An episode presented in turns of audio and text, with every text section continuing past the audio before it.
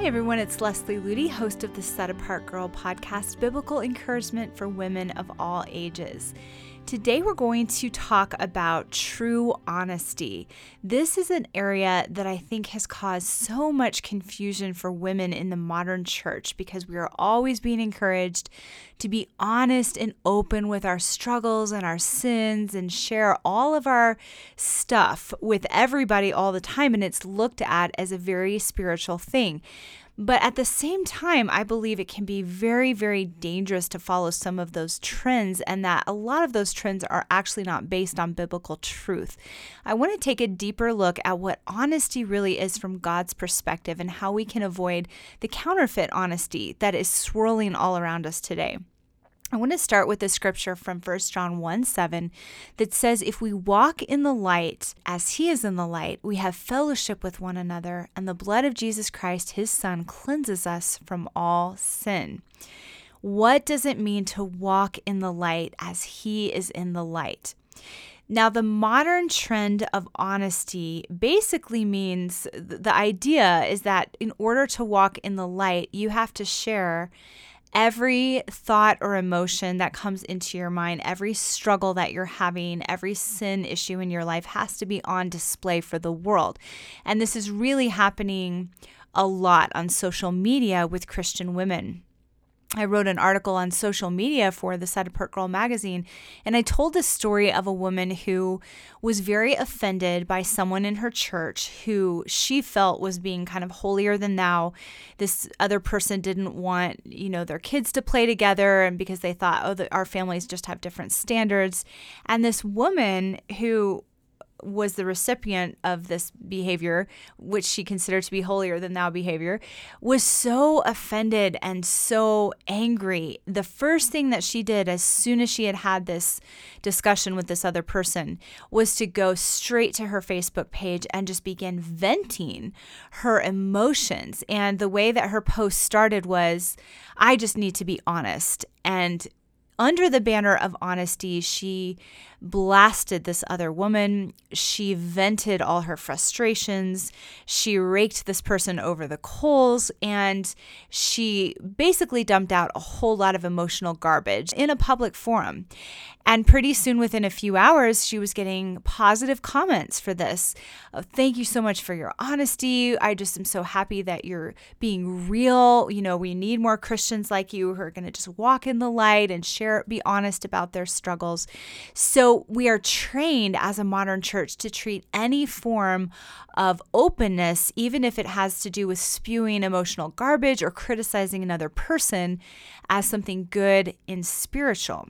Walking in the light has been redefined by many modern Christians as simply being honest with other Christians about our anger, about our ongoing bondage to sin, our struggle with doubt towards God. And it's crept into the church. Some churches even host what they are calling doubt nights. And the purpose of these are for people to get together and vent about and process through their doubts about God and His Word and His faithfulness, which is the opposite of what God tells us to meditate on, the opposite of the way God teaches us to live. But that is how far this honesty trend has taken us, where suddenly doubt is celebrated and spiritual in a lot of churches.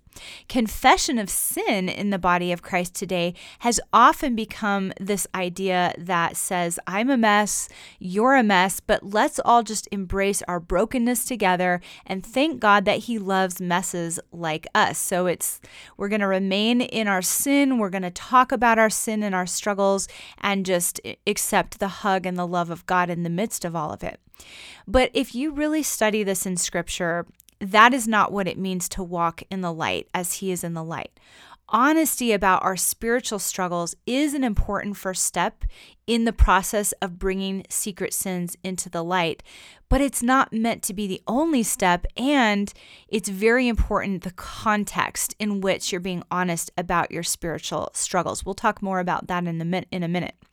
God's word says that if we confess our sin, he is faithful and just to forgive us our sins and to cleanse us from all unrighteousness. That's in 1 John 1 9.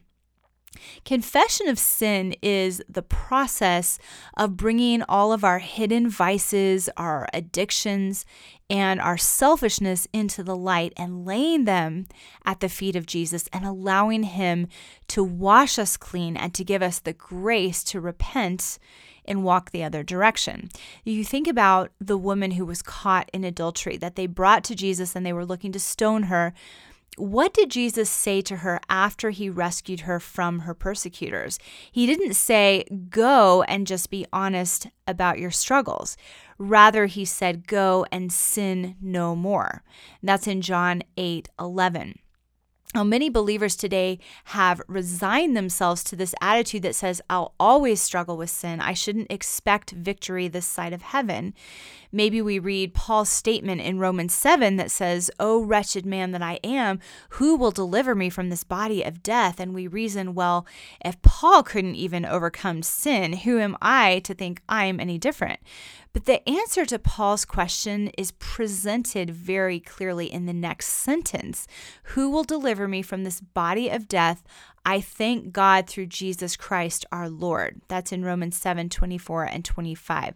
So, because of the work of the cross and the enabling grace of Christ that dwells within us, we have the power to reckon ourselves to be dead indeed unto sin, but alive to God in Jesus Christ our Lord, as it says in Romans 6 11.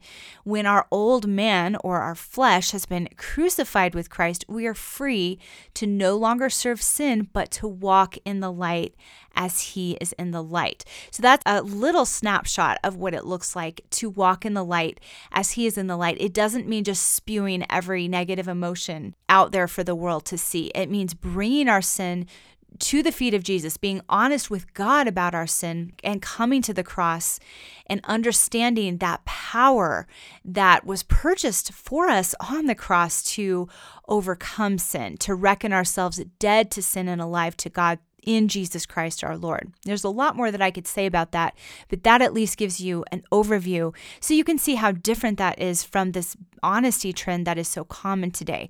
Now, I want to go on a little tangent and just talk about the honesty trend specifically as it relates to social media.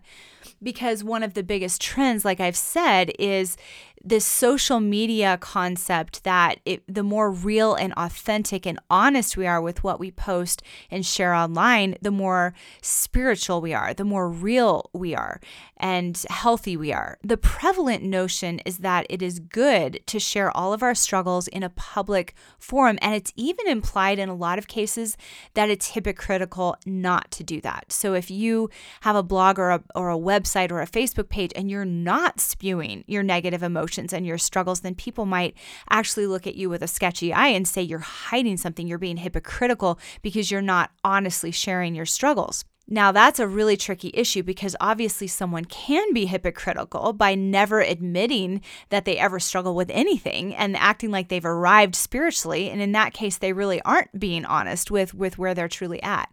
However, we've taken this to a very unhealthy level where we're sharing things that are really not appropriate to share under this banner of spirituality. So, as a result, countless Christian women are using their Facebook page as a public dumping ground for their their emotional battles. They're venting their frustrations about their husbands, their family members, their church friends, their coworkers. And when people read the post, they encourage it by saying, Thank you for your honesty. Your authenticity is refreshing.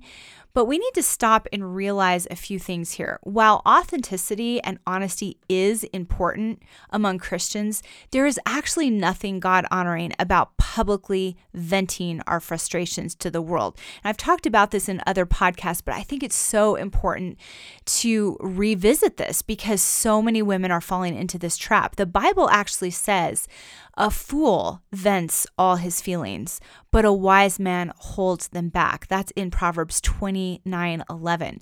So, very clearly, according to God's standards, there is a right way and a wrong way to be authentic and real with our Christian brothers and sisters. So if you are privately sharing your struggles with a trusted godly mentor or maybe a spiritual authority in your life or your prayer partner or your spouse, if you're married, your parents, if you're living at home with godly parents, those things can be very healthy and good. That kind of honesty is often something that God will nudge us towards. But when you publicly vent them without any guardedness, without any discretion, that is not healthy or God honoring there's so many reasons for this. For one, we're not showing any type of discretion, and the Bible has a lot to say about women being discreet, meaning being guarded and thinking things through before you just spew out whatever's in your heart. It also glorifies emotion versus truth. And I think that's another big stumbling block for so many women today is that we are exalting our emotions above what the truth of the Word of God says. And if, if we feel it, it must be right and it has to be be expressed. And another danger for living that way and, and acting that way on social media is that you can so quickly and easily pull other people into your offenses and they begin to take up offenses on your behalf. And so pretty soon you've got discord and division in the body of Christ because you're you're sharing things that shouldn't be shared publicly and you're not letting God give you a healthy perspective before you're spewing it out for all the world to see. I mean, back in the day, people used to actually have to write letters. They used to have to take out a piece of stationery and give some thought to what they were writing and really take some time to think through their words. And if it didn't come out right, they would probably crumble up that page and get a fresh page and really put some effort into expressing the right thing through that letter. And then they still had to get an envelope and address it and get a stamp on it and put it in the mailbox. And that's a lot of time to let the heat of your emotions cool down and make sure what you're communicating is actually not going to cause more damage. And now we have this luxury, quote unquote, of immediately when we think or feel something, it can be public. Whether we text it or post it, we can make it public within seconds of feeling it. And that can be extremely dangerous because we're not stopping to get God's perspective. We're not stopping to hold our emotions in check against the truth of God's word. And we have this honesty banner that we put over it as a spiritual label. So, do you see the danger here? Now, even if if we're not spewing out our negative emotions online, a lot of us have developed the habit of just sharing way too much information online. I've known girls who share everything they want in their future husband. All their dreams for their future is out there on their blog or their Pinterest or their Instagram or their Facebook uh, page. And it is uh, really like turning your diary inside out. So, again, that's a way of being honest, quote unquote, but it's not considering the importance of discretion and feminine mystery and guardedness. So, in our hold nothing back digital world, we have lost the art of guarding the sacred and showcasing godly discretion. Think about this Proverbs 11 22 paints a very jarring picture of a woman who shares everything with everyone. As a ring of gold in a swine's snout, so is a lovely woman who lacks discretion. So you can be a lovely woman, but if you are using this honesty banner to have zero discretion with what you say and what you post, your beauty is going to be diminished. You're not shining with the beauty of heaven anymore. And the Bible says that's like a ring of gold in a swine's snout. And in other podcasts, we've talked about feminine mystery, and I've shared the story or the example of Mary, the mother of Christ, how she could have rushed all over the countryside sharing all these juicy tidbits of information with people, but it says in Luke 2:19 that she kept all these things and pondered them in her heart. She chose to guard the sacred things in her life instead of openly broadcast them. Now, people could have accused her and said, well, she's not being honest. She's being hypocritical because she's got all these amazing things happening in her life and she's not sharing them with anyone. But the Bible praises her for that discretion, that she kept these things and pondered them in her heart. And that is something that should really make us stop and think. So, when it comes to social media and honesty on social media, I would say that the bottom line is that if you are looking for a place to pour out your heart, to vent your emotions, to process your feelings, social media and blogging and things that have a public forum should not be your outlet. It says in Psalm 62 8 that we are supposed to pour out our heart before God, that He wants to be our refuge. And if we need additional support, it's not wrong to find trusted, godly people, mentors, and spiritual authorities that we can meet with privately to process through our struggles. We don't have to just ignore our emotions and pretend they don't exist, but we also need to hold them in check against the Word of God. We shouldn't speak them in the heat of them. We need to take them first to God and say, Lord, what do you say about this? What do you say about these feelings that I have right now? Going to the Word of God and letting Him balance those emotions with His truth. And then if we need to continue, continue to process them, to meet with someone privately that is truly interested in seeing God's best in our life rather than rushing to social media under the banner of honesty and authenticity. Remember, it's not just authenticity and honesty that God praises, but also discretion. We can't separate those two. And if you want to know more about that, I do have a podcast called Discretion or it's on discretion. So you you can dig a little deeper into that that. But remember to be guarded about spewing too much out on social media under the banner of quote honesty. Now, let's take a quick look at what it means to walk in true honesty. How do we walk in the light as He is in the light and be honest God's way? There are a couple examples in scripture that I think are so powerful. And the first is when Jesus talks about two different men who go to the temple to pray. And the first one is this very haughty, Pharisee who believes that he just has his life all together. And when he goes to pray, he puts on a big show and he brags and boasts about all of the righteous things that he's doing with his life. And he knows that God is pleased with him. And really, he's just wanting the favor and the approval of anyone who might overhear him. He's not even really connecting with God at all. He's just basking in his own um, self importance.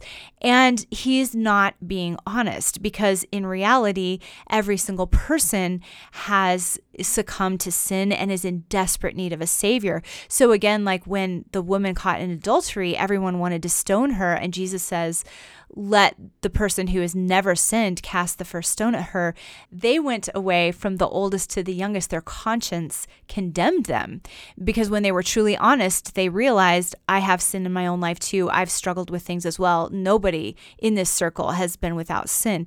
And the Pharisee that was in the temple was not being honest. He was just deceiving himself into thinking that his own works and his own righteousness were impressive to God and would save him. So that's true dishonesty. But then there was a man who was a tax collector and was a sinner, and he came and he wouldn't even so much as lift up his eyes to heaven, but in a broken, humble way, cried out to God privately and said, Have mercy upon me, a sinner. And Jesus said, This is the man who went to his house justified rather than the other. So here was a man who was being honest with God. He wasn't trying to have a pretense or a show or look to his own resources or devices, he came in all of his honesty about how many times he had made mistakes, how much sin had controlled his life. He brought that to God and he knew God was his only hope. And he said, Lord, have mercy upon me. So that man was the one who was truly honest. Now, notice he did this in a private conference with God. He did not announce it to the entire temple and say, Hey, everyone, I just want to show you how humble and broken and honest I'm being, and let me spew out all of my sins before you. This was a private conference where he cried out to God in true honesty without putting on a show for other people people. And I do think that a lot of what's happening in the church today, whether we're sharing in groups at our churches, in the doubt nights, on social media, is we're actually using our sin and our emotional baggage under the banner of honesty to put on a show for other people, almost like trying to impress other people with how open and honest we can truly be. So I think we need to look at this parable and look at the way that tax collector handled his sin and follow that example. Be honest before God, but not use it as a display for sin and emotional baggage. The other story that's really powerful when it comes to true honesty is the woman who came to Jesus and washed his feet with her hair. Everyone in that house, in probably in that whole community, knew that she was a sinner because the, the Pharisee that was sitting there said, if Jesus knew who this woman was, he wouldn't even let her touch him, for she is a sinner.